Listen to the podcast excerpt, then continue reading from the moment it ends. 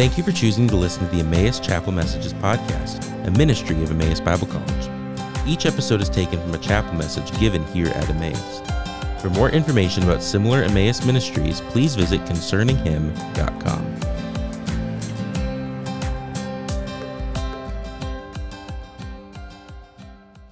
Uh, I've, I've had a cold, so let's get that out of the way. It's pretty obvious. I, am a, I have a deeper voice than I normally have. So I'll be trying out for bass in the choir um, this afternoon, and then I'm going to pull out of that as soon as I get better. I did get a COVID test since I'm on camera. I'm, I'm COVID free.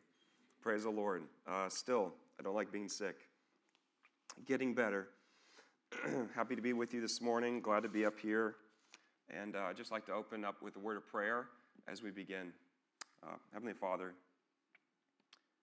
thank you for the opportunity that we have to open your word and to look into it. We ask for your help, uh, Lord, for I ask for myself from your spirit to speak uh, your truth. And then for the listeners, Lord, to hear what you have to say, not as from me, but as from you. So anything, Lord, that gets jumbled up, that's mine, we pray that that would be um, sifted through, and clearly we would each hear your word. We pray in Christ's name. Amen. I'm going to take a sip of my tea real quick. I do have a cough drop. Hopefully, it won't be distracting. I'm trying my best to, to be able to speak.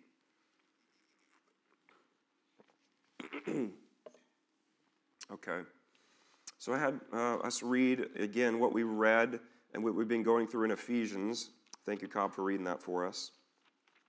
And I just want to say a, a few things as we look at the helmet of salvation. Um, first, I'm assuming as we're going through this, you don't need a lot of convincing that helmets are important, right? Um, if you don't think helmets are important, is Jonathan Delaney in here? Um, okay. What? What?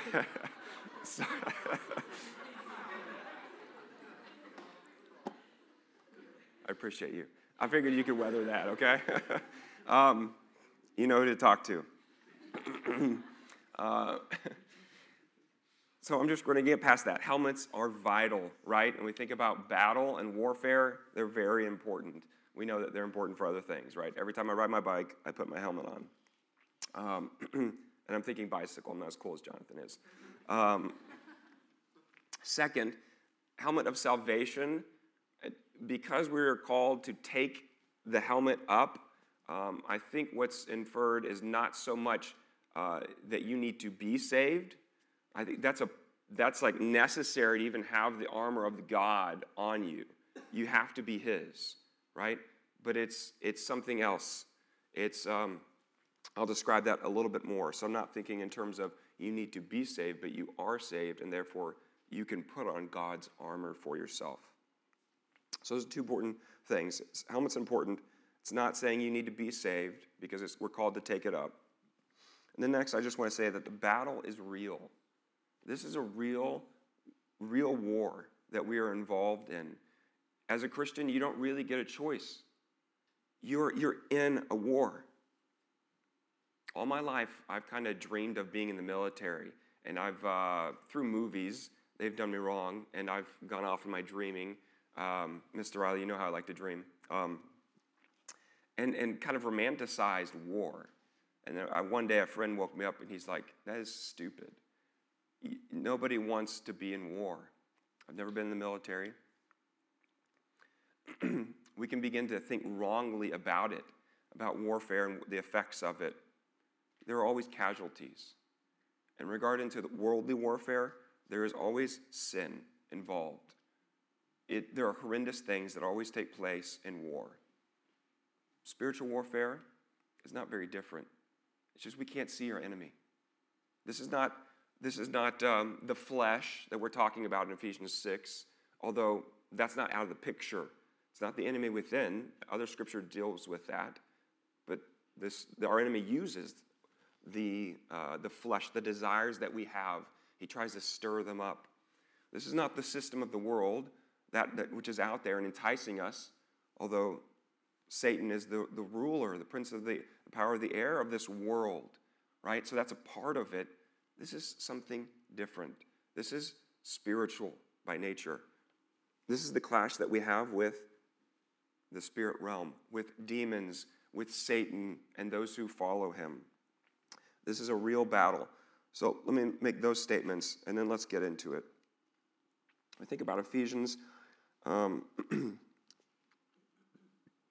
6 and verse 17. This first part of 17 is the helmet of salvation. We need to take this up.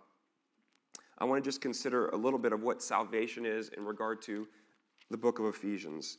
So if you go to Ephesians chapter 1, and let's start reading in verse 7 to get some of the concept of the content of what Ephesians is talking about. Salvation is used once. We're going to look at that. And, so, and then the word uh, saved is used a couple of times. We'll look at those as well. In him we have redemption through his blood, Ephesians 1, verse 7, the forgiveness of our trespasses, according to the riches of his grace, which he lavished upon us in all wisdom and insight, making known to us the mystery of his will, according to his purpose, which he set forth in Christ as a plan for the fullness of time to unite all things in him things where? In heaven and things on earth. In him we have obtained an inheritance, having been predestined according to the purpose of him who works all things according to the counsel of his will, so that we who were the first to hope in Christ might be to the praise of his glory. In him you also, when you heard the word of truth, the gospel of your salvation, and believed in him, were sealed with the promised Holy Spirit. we see this, this beautiful reality, um, and I can sum up just a little bit the, the need that we have for salvation. It becomes a little clearer in chapter 2. We'll look at that as well. You and I, we need Jesus' blood shed for us to save us from our sins. And God has done that in a majestic plan that He set forth since the beginning of time. He knew it at creation, what was going to unfold, and what he was willing to do to save humankind. And he did that. And then Christ came and fulfilled the law of the Old Testament, fulfilled the scriptures saying that he would do this. And now we are saved. And this is the great message that we have. It becomes a little clearer uh, in Ephesians 2. And um, let me sip another part of my, little bit of my tea, but we'll start in verse 1 and go 1 through 1 through 9.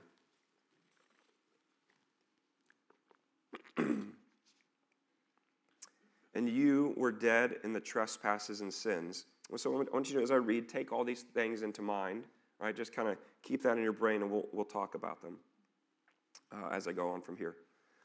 And you were dead in the trespasses and sins in which you once walked, following the course of this world, following the prince of the power of the air the spirit that is now at work in the sons of disobedience, among whom we all once lived in the passions of our flesh, carrying out the desires of the body and of the mind, and were by nature children of wrath, like, like the rest of mankind.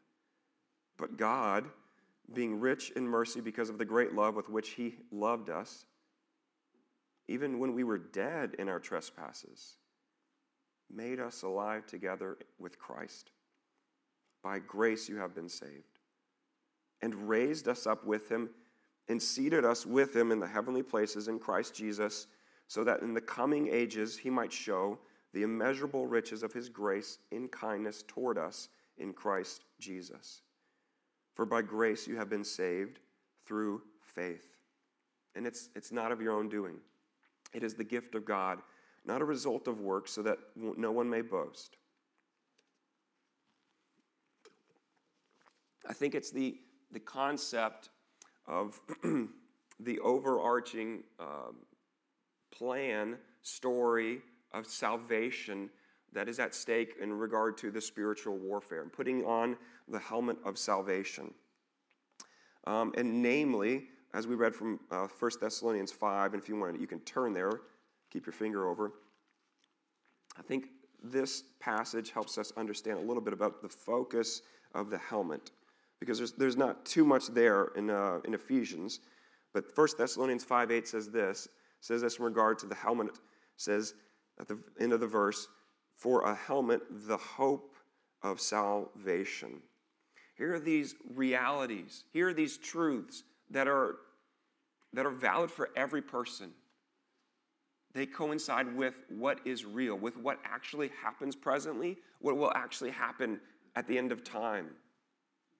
That we need Jesus, that we must be saved by him. We have to be forgiven of our sins. His blood must be shed, and we have to believe in that. And then at the end, where do we get to go? We have an eternal inheritance. We get to spend eternity with the Lord, not on the basis of our good works, but on the basis of the work that Christ has done. So, this helmet, when we put it on, it's speaking to the hope that we have in regard to this salvation. Um, and we, I could say that when we think about Ephesians 6, it's important also to remember as we look at the individual pieces that it's a whole. It's the whole armor of God that we're to pick up and to put on. Okay? So I'm going to refer to uh, what Mr. Kuhneman mentioned in regard to a few of the arrows. I'm going to mention four of the arrows I think he had five, at least that's what I had in my notes, um, previously, because I think they apply. There's a similar, a similar tactic the enemy is using in regard to the helmet of salvation. in regard to our hope of salvation, Mr. Kuhneman's listed here's the first arrow that I have doubting God's word. When we look about that in regard to salvation, is salvation true? We may wonder. The enemy wants to tempt us up does this coincide with reality? Is the salvation the Bible speaks of, is that, is that true for me? Is that true for you? Is it true for everybody? We see relativism has crept in into our, our nation, into our world, right? It's so much so that pop culture now I'm seeing on TV, people speak of my truth. It's not a truth that's valid for everybody across all cultures, across all times. It's just something that they hold and they say, I believe this is true. This is what's right for me. Well, maybe this salvation is just something that I've thought of as right for me, but it's not right for everybody. Maybe I've, I believed in vain. is salvation by grace through, grace through faith in Christ true? Is this a universal thing? And it is. The Bible makes, makes it very clear. This is not just true for me, this is true for all people at all times. The basis of your salvation, as we read in Ephesians 2, is, is not by anything that you ever could do. Ever. It's solely based on what Christ has done for you. And believing that, simply believing that. So that was one arrow that he mentioned, doubting God's word. And so we look at the validity of God's word in, in terms of salvation, this message, and the application of it for our lives. Two, fear for personal safety. Putting on this helmet, the hope of salvation. Can God deliver me? Will he, will he pull through? Can I trust him? Is he good? When you get on the battlefield, when we get out there, our enemy wants us to, to not think that there is real hope in God. So, in the moment, one of the fears he puts before us is says, Your own life. Don't you value your safety? Let me tell you just personally. this is Dubuque we live in, and there are issues in Dubuque. Um, and, and, we've talked about this if you've talked with me a little bit. I, I grew up in Dallas. I grew up in actually an hour north of Dallas. My neighbor, with less than a mile down the road, was murdered, execution style. We've had lots of stuff happen. We lived out in kind of the country. I think more happened probably where I grew up than happens in Dubuque. Okay? Well, granted, because I'm from a big city. But I move here, and there's a lot of fear in the body of Christ just living in a certain part of town. Now, you don't need to live where I live. Okay? But the body of believers, we don't need to fear. We need to go to these places that we're avoiding. Why? Because the message of salvation is true. Because God is good because God will protect you. But the enemy wants you to, to put your safety above the hope that you have in salvation, the hope that you can offer other people in regard to salvation. It says, no, no, no, be afraid. Safety, safety. That's not the gospel message we preach. But we do preach a God who can save us from the fire if he wills, right? So, doubting God's word, fear for personal safety. Three, anxiety. And I think, um, Mr. Kuhneman, your reference was from or Exodus, excuse me, 16. Think about the great deliverance that God uh, displayed redemption of Israel, freeing them from Egypt, bringing them out with a mighty arm, right? And even through the waters. And, and then the Egyptian army, they were destroyed before their very eyes. Did they have to do anything? No. They just had to stay there and watch and to see how God would deliver. And He continued to deliver, He continued to guide, He continued to help them even through the wilderness. Right? We, we have fear, we have this, this anxiety that wells up within us, wondering, will God follow through? And I don't know. Maybe He won't. And it, it's paralyzing. Right? I, I study Generation Z. and That's most of you here, not all of you, right? Um, I do this professionally. This is part of my job, right? I've got a few students who are we're doing uh, studying Generation Z right now, and some of you have done this already. One of the predominant things, and I'm millennial, so I'm kind of like your big brother because my sister is here. Well, there she is. Hi. Um, we, we having, we're having these issues with anxiety, and there's a, there's a direct connection with our anxiety and with the use of technology and social media. This isn't, you're so evil and wicked, you grew up into this and should have known better. Um, but we have to address that. Our enemy is using this stuff to make us anxious, right? To keep us from fighting the battle that we're supposed to fight, from putting on the armor of God. God will come through. Don't add to your anxieties, right? Let's, let's, let's get rid of the stuff that causes us more anxiety, and then let's deal with the issues that we have with God in regard to whether He will be faithful, whether He can act, and He can, and He will be faithful. and then a fourth one Another sip, real quick. Discouragement. Discouragement. This, um, this probably pertains to a few of you in, in all levels, but I think all of you at some point. in regard to the fail, uh, the failing or the unfulfilled efforts of the plan of salvation. God, you said you would save. You can think about that personally God, you're, you're the Savior. You said you would deliver, but you didn't do it here. But you didn't do it there. But, et cetera, et cetera. And we become discouraged because we think God's not doing what he should have. And our enemy is so quick to point those things out, right? Our misreading of what God is doing in our lives, he says, Oh, look, that's against you personally. You think really he's the Savior? Do you think he's about saving the world? Well, the world, but maybe not you. Relationally, as we relate to one another, as we relate to people out in the world, etc., he begins to question deliverance and salvation, right? You've been working with this person. You've been trying to share the gospel of Christ with them. You've been learning about that in SLT seminar. Be clear, be clear, be clear, right? I could quiz some of you on this. Uh, Mr. Hernandez has done a good job. I'm not going to quiz you. I don't have the voice right now.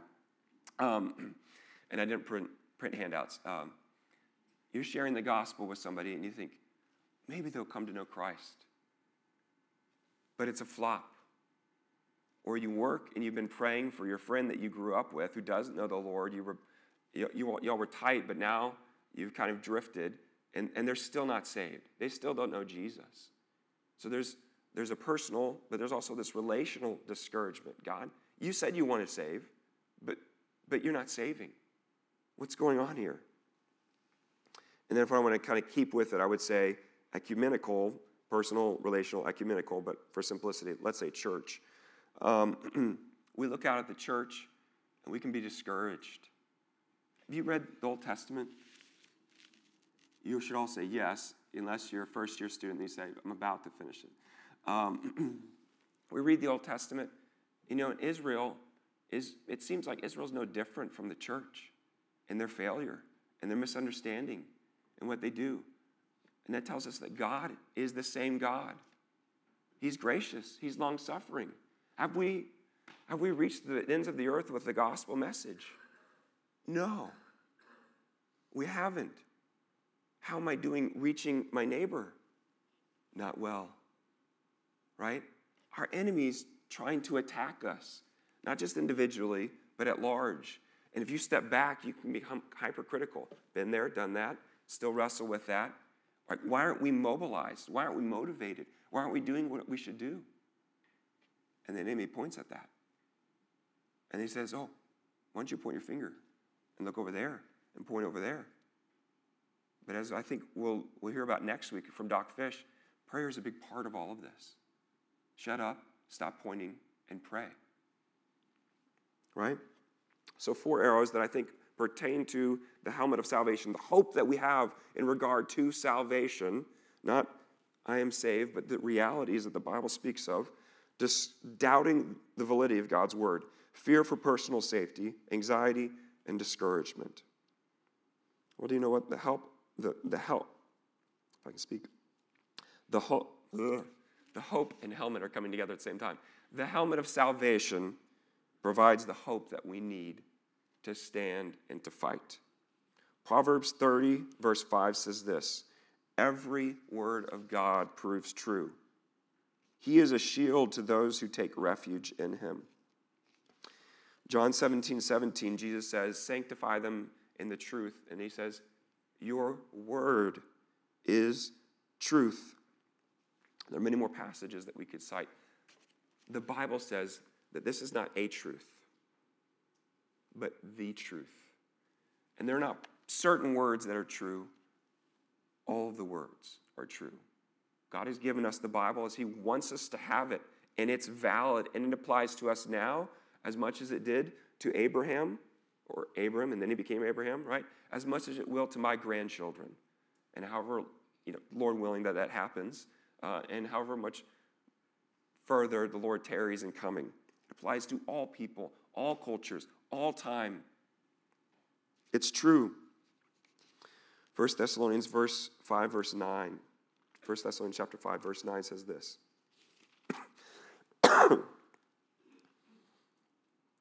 God has not destined us for wrath, but to obtain salvation through our Lord Jesus Christ, who died for us so that whether we are awake or asleep, we might live with him. Verse 8 says it's the helmet, the hope of salvation, and then it goes on and it talks about the realities of salvation. You are not destined for wrath if you believe in the Lord Jesus Christ, that He's forgiven you from your sins, that He paid the penalty. When you meet the end of your days, you will, you will not cease to be. You will not wake up in torment. There will be no wrath for you. This is real. You'll wake up and you'll be face to face with Jesus. There's hope, there's salvation through him. Right? And I love the comfort of verse 10. Whether now I'm awake or when I sleep, I die, we will be with Jesus. This is the reality. Satan wants to attack our hope in that reality of salvation. No, no, no, that's not valid. They'll do anything. So we go and live our lives as if this is not our eternal destiny. And that this destiny is not the eternal reality one, where we're going or hell, the lake of fire, is not the eternal realities for all people. But we know it's true. God's word says it's true. Martyn Lloyd-Jones says this when, when they think that everything is hopeless, they're about to give way to despair. Suddenly they shall see the Son of Man coming, riding upon the clouds of heaven, King of kings, Lord of lords. When the enemy, the enemy tells you to give up and give in,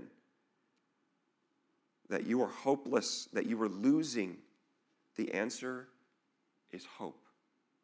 the hope of glory, the hope of his coming. The night, people say, is darkest right before the sunrise. That's the reality in a spiritual war. You will, you will want to despair, you will want to give in. Praise God. God gives you his armor, it's his. Put it on. You can hope, not because you can hope in salvation, you can hope in God's salvation because God's helmet is offered to you. We can overcome the darkness even when it's at its darkest moment. God stands through. And let me remind you from the point of anxiety stand back and see what God will do. Just wait.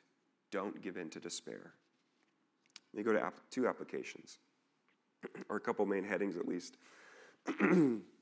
One, if we're distracted from living the Christian life, I don't think we're wearing the armor. I don't think we're wearing the armor. We have to take it up. up. We have to put it on. Satan wants to keep you distracted. Soldiers aren't distracted, they're focused. 2 Timothy 2 3 says, Share in suffering as a good soldier of Christ Jesus. No soldier gets entangled in civilian pursuits. It's his aim to please, since it is his aim to please the one who enlisted him.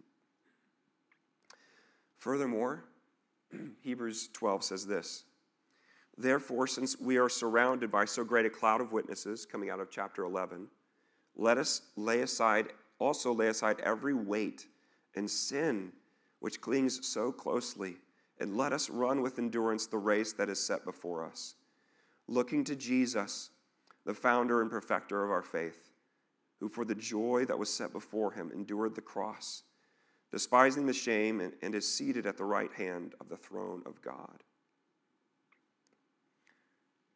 Be single minded and get rid of distractions. They're not worth it. They're not worth it. Um, I can't come up with another good example that I think maybe applied to all of us, but social media is a prevalent one. It's not wrong to be on there, but just go and listen to some testimony of people who've, who've gotten rid of that. It, it doesn't have to be social media, it could be games, okay? It could be, could be movies, it could be good things that we do too much of. And Satan says, Yeah, enjoy that, right? Enjoy that. we've had enough. Let's focus. Let's fight this battle. Be single minded as a good soldier and look at Jesus. Look how he was not distracted. There was no sin, and there was, there was no, uh, nothing that distracted him from his end goal. So let's focus as Jesus did. Last point Remember what is true and encourage one another in this regard.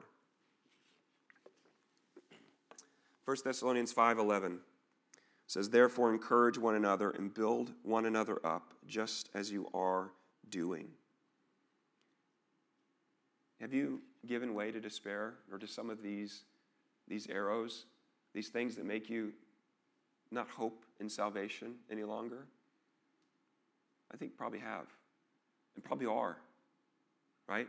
I'm still wrestling through some of these. I had something happen to me a few years ago that I can only characterize as a, as a spiritual attack, um, but it was multifaceted. And as I, as I look back and I'm prayerfully trying to discern what has happened, and people um, share Lord's share God's word to me and speak to me and pray for me, it's obvious. Satan said, "I want to destroy the hope that you have." Whether I destroy the validity that God is good, that the eternal end, the destiny that you will meet, will be there, or at least the, the trip along the way. I want to attack you in any way possible that I can, to trip you up, to not have this helmet, this hope of salvation on your head, to be able to fight the battle, to stand firm. We need to encourage one another. I needed a lot of encouragement. I needed counseling. I needed prayer. And I just needed time. This isn't time to pull out a Christian cliche thing and say, get over it. Try harder. You know, if you're trying to run your best time, or trying to get your layup down, or trying to hit more threes, if you're, uh, you're trying to kick a, a goal from uh, halfway across the field, we can say, try harder, do, do more work there. That's appropriate. But in regard to discouragement, in regard to um, despair, be with one another. So I'm here with you. I'm praying with you. It may take a long time for us to come out, but we want to come out. We need all the soldiers we can get, right? We need one another. We need to be there for one another. And as we build each other, build each other up, and we do it in truth, it changes us. Let me read just a few samplings. Psalm, Psalm 1, verses 1 and 2. Listen to how this person, as they're centered on God's word, how, how they're characterized. Blessed is the man who walks not in the counsel of the wicked, nor, nor stands in the way of the sinners, nor sits in the seat of scoffers. He doesn't do these things, but his delight is in the law of the Lord, and on his law he meditates day and night. Psalm 19, 119, verse 1 Blessed are those whose way is blameless, who walk in the law of the Lord. Free yourself from distractions, the unnecessary ones. Be single minded in your focus and help each other. Be patient with one another. And in all this, we've got to come back to what is true, to this. May this fill our mind. May this fill our time, right? And then what happens? We live differently. We're changed by it, right? We start seeing the armor on us. We start engaging in warfare, and we will be tested further. But God is strong, and He offers us not our own armor. He says, You can use mine. It's His strength that we are strong in. Let's pray. Father, we, have, we all have a long way to go. The battle rages on. The decisive victory has already been accomplished. Christ on the cross. How do we know that you were victorious? You were buried, but you rose again. And that is true. And we know it from your word, and your word proclaims all the witnesses that were there, hundreds that saw you, Jesus. You are victorious over our enemy. So we are fighting an enemy that is defeated foe. His time is short. But he wants, he wants the souls of the lost not to be saved. And he wants to render the saints useless. Lord, we ask for your help. We ask, Lord, I ask for your clarity on my life and in our lives here. What are those things that are keeping us from engaging in the battle? What are the issues that we, we're wrestling with in regard to the hope of salvation? Bathe us in your truth of your word, Lord, and make that clear to us, we pray, that we might fight the good fight. In Jesus' name, amen. Thank you for listening to the Emmaus Chapel Messages podcast. This ministry is possible because of the generous contributions from our partners around the world. For more information about partnering with us, please visit emmaus.edu/partner.